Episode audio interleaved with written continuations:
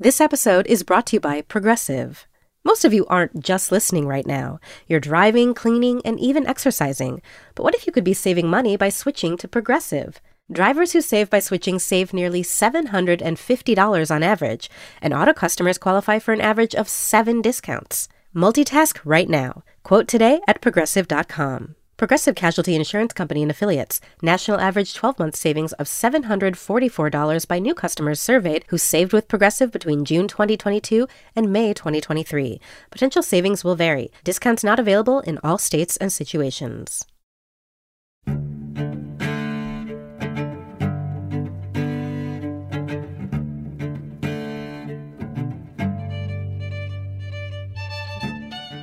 You're listening to the New Yorker Poetry Podcast. I'm Paul Muldoon, the poetry editor of the magazine, and it's a pleasure to have you with us today.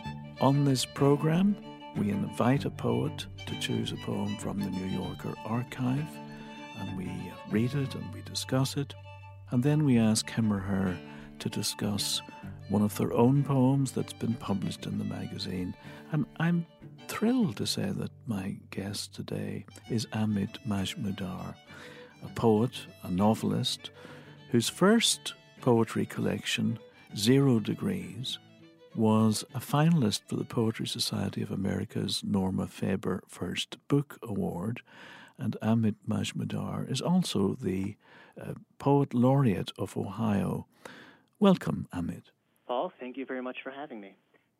Now, the poem you've chosen to read on the podcast is The Confusions by Christopher Reid, the great uh, English poet uh, who was a member of a school. It was a school which had two teachers or two pupils. I'm not sure if they were, each of them was a little bit of both. Christopher Reid and Craig Raine, his uh, his companion in arms. What's fascinating about uh, Raine and Reid is that they formed a school based on the title of a book by Craig Raine called A Martian Sends a Postcard Home. And really, it was a, a, poetry of outrageous simile and metaphor. They were also known as the metaphor men. Hmm. And they, they delighted early on in their careers in outrageous uh, similes and metaphors. But I think that has changed a little bit now. And the Christopher Reid, whom we read today, is an altogether different uh, creature. What, what is it about this poem, The Confusions, that you so admire? Well, there's a lot of stuff in it, but for me, this poem, just in the what it ends up doing, is kind of teaching it, at least it taught me, uh, gave me the insight about the very kind of the nature of the suspension of disbelief in literature. Because the the form the poem takes is a paraphrase of an uh, an imaginary Shakespeare play. I imagine it to be an imaginary Shakespeare play, and by by summarizing it in this very matter of fact way, he kind of points out the fundamental absurdity of Shakespearean plots and how they're basically well beyond belief. But the language, you can also simultaneously imagine that play or, or imagine watching that play. And you just know that Shakespeare's style would put across this bad story and you'd experience it as perfectly believable and perfectly real. And Reid uses all sorts of um, alliteration throughout the poem to make you confuse the various characters. There's Magdalena, Mirabella, Marcello. Um, he just proliferates these M characters, and he makes sure that you're confused by the end of it. And then it's got just a classic, you know, last line. I mean, those are just really, really uh, killer last three words of the poem, uh, for me at least. So you know, um, Shakespeare, of course, is uh, notorious for having uh, come up with a plot of his own, as it were, on one occasion only. All, all of his plots are derived from some other source. Right. It is, as you suggest, a mark of his genius that um, one could be looking at a, or experiencing a, a Shakespeare play. Um, what, let's say, um, Much Ado About Nothing, and um, actually having uh, difficulty in knowing from line to line what exactly is going on, and yet um, having a, a, fabulous time. Yeah, absolutely. And I think a lot of people would say that a lot of contemporary poetry works that way. Um, a lot of contemporary poetry that, say, a lay reader might say, oh, I don't really understand this, I don't know what's going on. Um, you can still enjoy a poem uh, without knowing what's going on. And uh, I think that the Shakespeare play, perhaps not as much for his contemporaries, but certainly for us, you know, the 400 years that have passed in the intervening, the way the language has changed, the way that what we're capable of responding to in real time has changed because I think that as as audiences we're far less receptive to metaphor in real time, imagery in real time. Um, in fact, I'd say that as uh, audiences, we're probably more spectators now than we are audiences because you know audience comes from the word for ear, spectator from the word for eye, and I think that we're more attuned to visual information than we are to verbal information but we can still follow it and still have a good time, still enjoy it. When you take Shakespeare's plots out of their context, out of their language, out of their poetry, you realize that you know they're they're basically absurd. They're they're quote unquote bad stories, but when you place them back into their into their natural element, um, they they work. They don't just suspend disbelief; they generate belief. Would you go so far as to say that uh, subject matter in poetry is irrelevant. It doesn't really matter what the poem is about, quote unquote, since it might be about anything. You know, I, I, I would hesitate to make that sort of sweeping statement because then it almost implies that it does matter what it's about depending on the reader. Because some readers, uh, if the poem is about something trivial, will regard the poem itself as trivial. Other people who are more attuned to language, perhaps, or perhaps take pleasure in the idea of a poem being about something trivial, will respond differently to it. So I, I, I don't I wouldn't make that universalizing statement. I think it's reader dependent. Why don't we listen to this poem, The Confusions by Christopher Reid, before we become any more confused? Marcello is betrothed to Magdalena, who believes that he is in love with Mirabella, her identical twin sister. Both indeed are infatuated with Marcello, who, however, unbeknownst to them, has forsworn the company of women and resolved to take monastic vows. Fleeing the city to avoid the wrath of his father, the Duke of Mantua, who has arranged the match with Magdalena for purely monetary reasons, Marcello meets on the road a young monk, Fra Martino, who is in fact his fiancee sister's maid Martina in disguise. Martina has a plan to bring Marcello and her mistress together by means of a magic potion brewed in the mountains by an old witch, Morgana, the Duke's half sister, banished there many years before.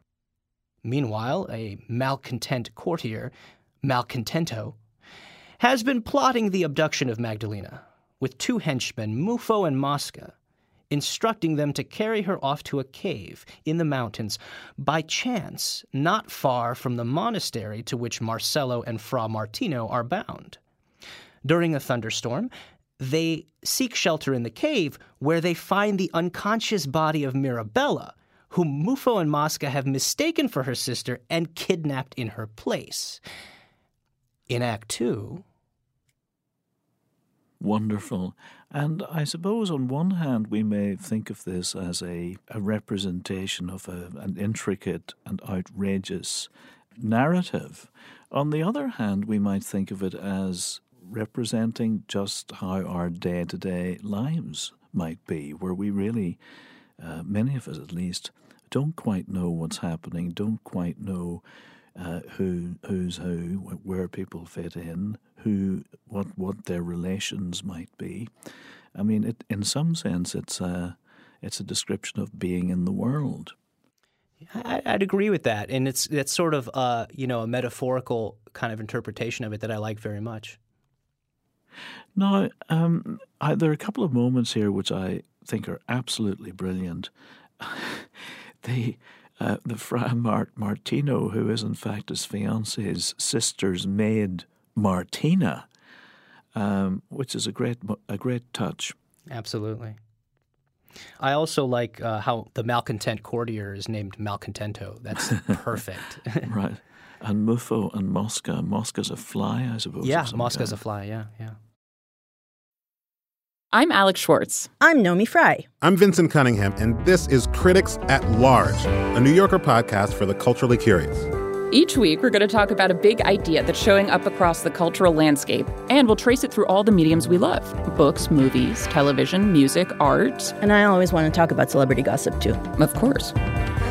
What are you guys excited to cover in the next few months? There's a new uh, translation of the Iliad that's coming out, Emily Wilson. Oh. Really excited to see whether I can read the Iliad again, whether I'm that literate. I'm, I mean, the jury is out.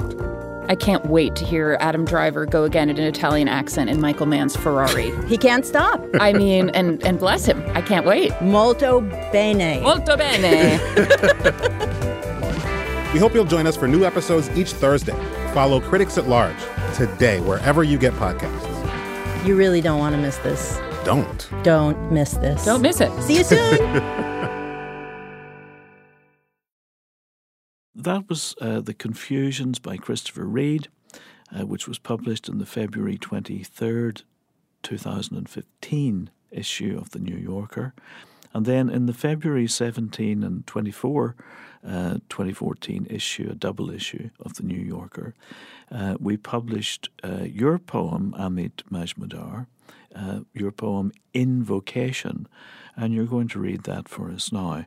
Um, but I wonder if you might take a moment just to prepare the ground a little bit and uh, let us know what uh, we might expect here. Uh, though, of course, as we're reading a poem, we don't know what to expect. We don't have any trigger warnings, for example, uh, as we embark on a poem. Yeah, so Invocation, it's actually the uh, final poem of my uh, latest book, uh, Dothead, which just came out in March.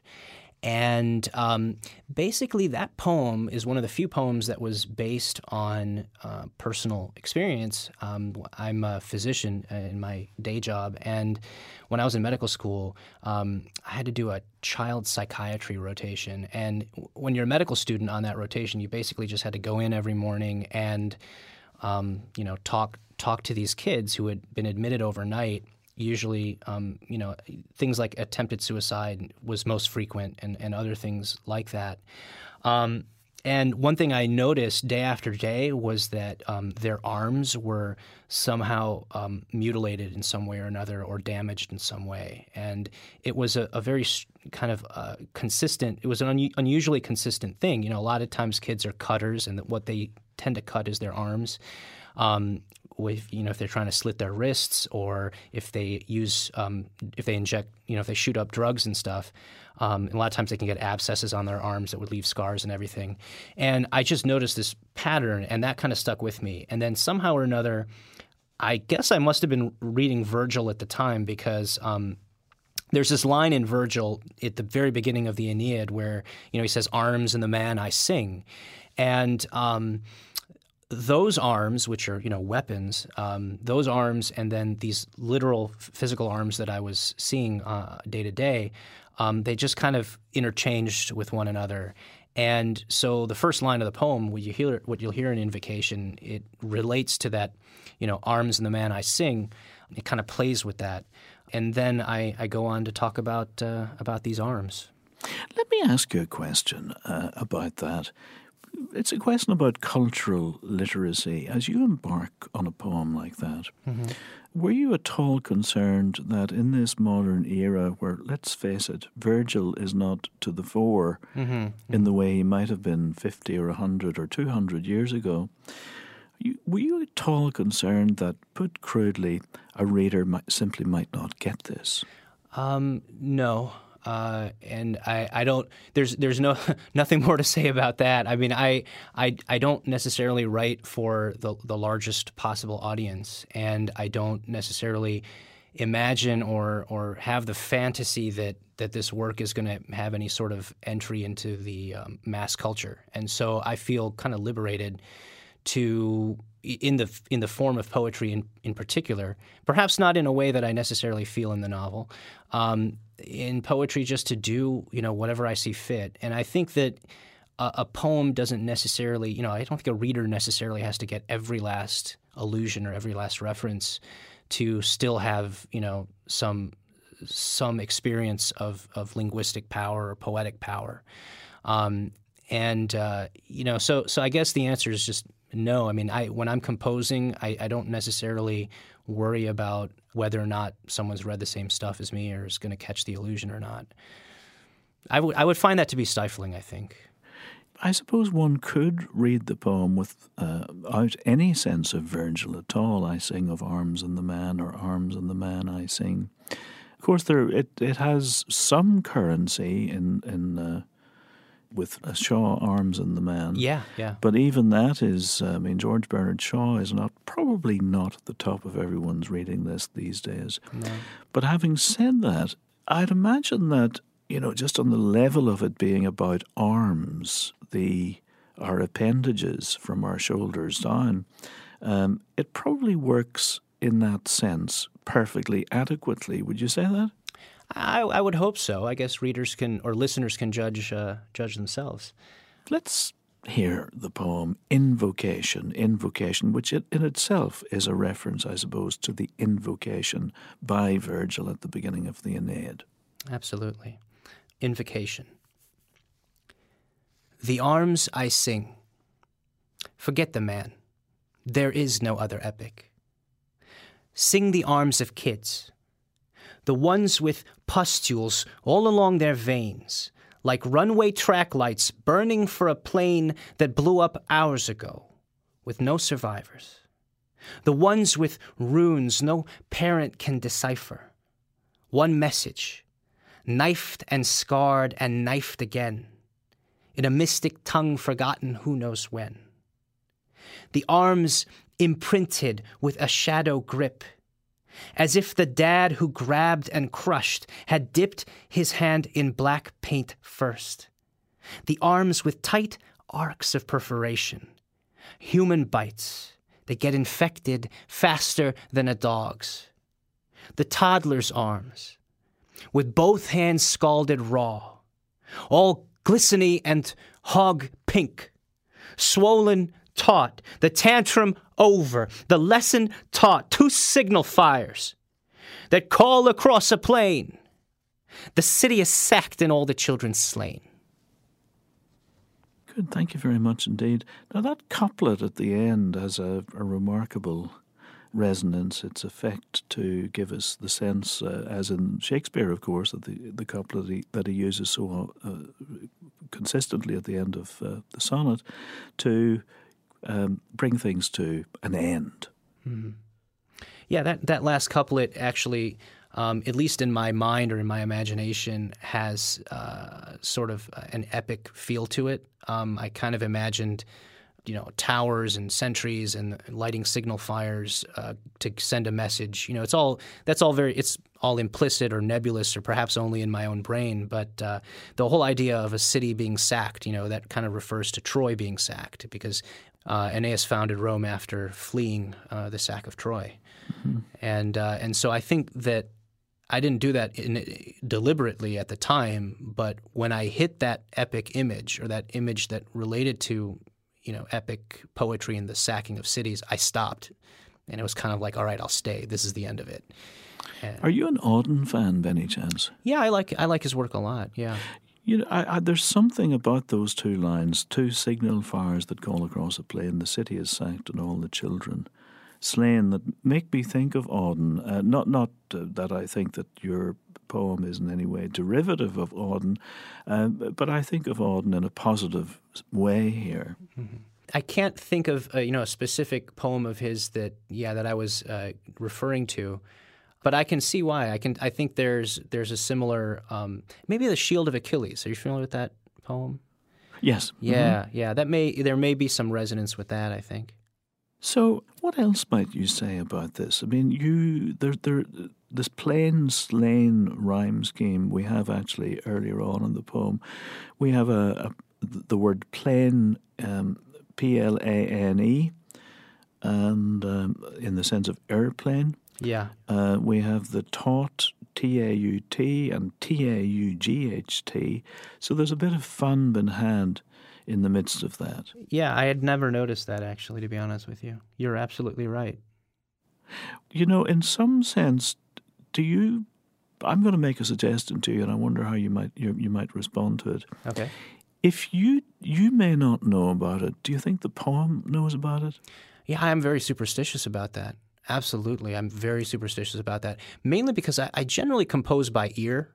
Um, you know, I, I try to have some rational basis to what I'm writing about. I kind of use it. I use rational or logical sense to make you know to to anchor and sort of guide the music in some way but most of the time i really just make things up as i go along line to line so this poem for example just like the majority of other things i write was actually just made up from the first line to the last without you know going back or inserting or anything like that and um, yeah, that is kind of odd that taught and taught and plain and plain. Yeah, you know, the poem probably does know that, and probably at some level, you know, neurologically, there's just something that goes on with you know the Broca's area and Wernicke's area, you know, the various uh, neural uh, neurological language centers that you know things just interlock without you knowing it.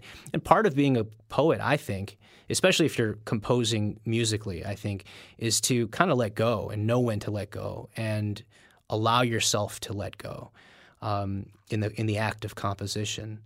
You know, that's probably one of the reasons why I write a lot of my poems at uh, very odd hours when I'm really sleepy because I've noticed that my logical, rational side gets weakened, and I and then I'm almost more reliant on the sounds of words and not just rhyme, but also alliteration and assonance and um, just a lot of lot of consonants, to be honest with you. And and then you know the poetry becomes more musical, and in my opinion, it, it gets better if I'm sleepier when I'm writing it. Well, we're delighted um, that you're not getting as much sleep as perhaps you should. uh, you know what? Napoleon made do with like four hours, right? So right. Well, look how he ended yeah, up. look how. I don't plan but, to invade Russia anytime soon, but. Well, we're delighted that you were able to spend some time with us today. Amit Majmudar, Invocation by Amit Majmudar, as well as Christopher Reid's poem, The Confusions, may be found on NewYorker.com. Um, Amit Majmudar's latest book of poems is Dothead, published earlier uh, this year. And then uh, Christopher Reid's most recent collection is Six Bad Poets. Amit Majmudar, thank you so much for being with us today. Paul, thank you very much for inviting me. You can subscribe to this podcast and other free New Yorker podcasts in the iTunes Store. You can hear more poetry read by the authors in NewYorker.com and on the digital edition for tablets and phones at no extra charge from the App Store or from Google Play. The theme music is The Pitnacree Ferryman from the album The Highlander's Farewell by Alasdair Fraser and Natalie Haas from Culburnie Records. The New Yorker Poetry Podcast was produced by Jill Duboff and Alex Barron of NewYorker.com with help from Elizabeth Dennison.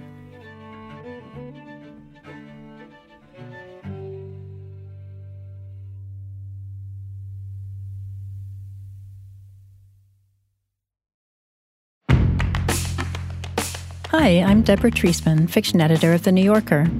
Each week on the Writer's Voice podcast, New Yorker fiction writers read their newly published stories from the magazine. You can hear from authors like Colson Whitehead. Turner nudged Elwood, who had a look of horror on his face. They saw it. Griff wasn't going down. He was going to go for it, no matter what happened after. Or Joy Williams. Her father was silent Slowly, he passed his hand over his hair. This usually meant that he was traveling to a place immune to her presence, a place that indeed contradicted her presence. She might as well go to lunch. Listen to new stories or dive into our archive of great fiction. You can find the work of your favorite fiction writers and discover new ones. Listen and follow The Writer's Voice wherever you get your podcasts.